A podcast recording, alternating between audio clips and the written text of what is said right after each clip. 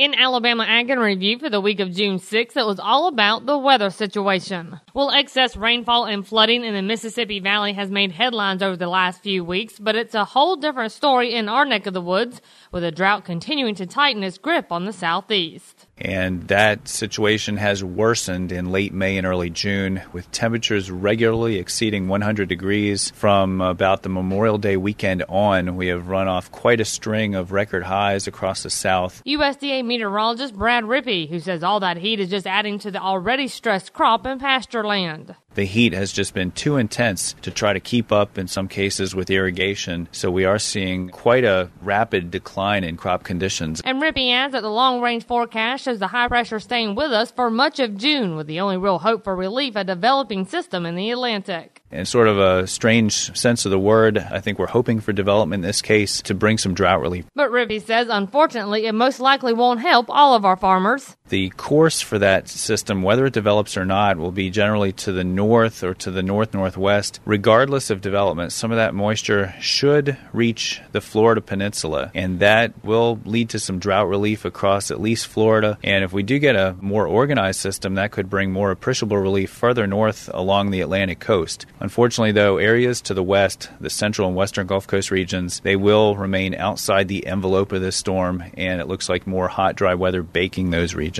And with a livestock perspective, Randall Wiseman had this.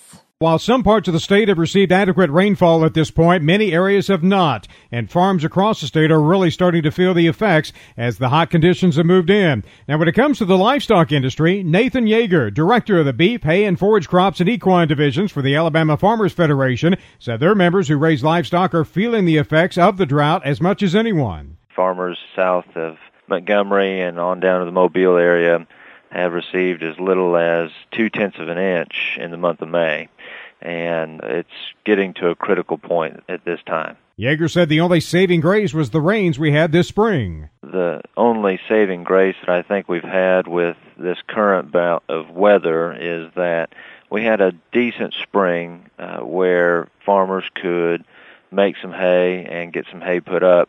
Uh, the unfortunate part is that they would much rather uh, wait to feed that hay until until later in the year rather than feeding it in, in May and June. So uh, if they did not have a good spring, it would have been uh, even more difficult than it is now. But that is part of the good news is that they did have some hay and, and some feed stocks available. And while they have slipped back some, he said cattle prices are still very good, but these prices are a direct result to the drought from a couple years back that forced many operations to liquidate their herds. And we will wrap up for this week with a very well researched Everett Griner. Research? What kind of world would we be living in without research? Could you even imagine no laptops, no cell phones, no video games? But now if you want to really measure the value of research, look at agriculture. Without agricultural research, none of these other things would really matter. If we digress, uh, back to World War II, the only important thing you'd have to worry about would be something to eat. I mention this because current economic conditions all over the world is a threat to funding research. It's an area where we can cut spending. It's dangerous. And yet, spending for agricultural research has already and will again be cut. Now, think about this a research project lost for a year can take a generation to restart and to finish. The least this would do is continue to drive food prices higher and higher everywhere in the world.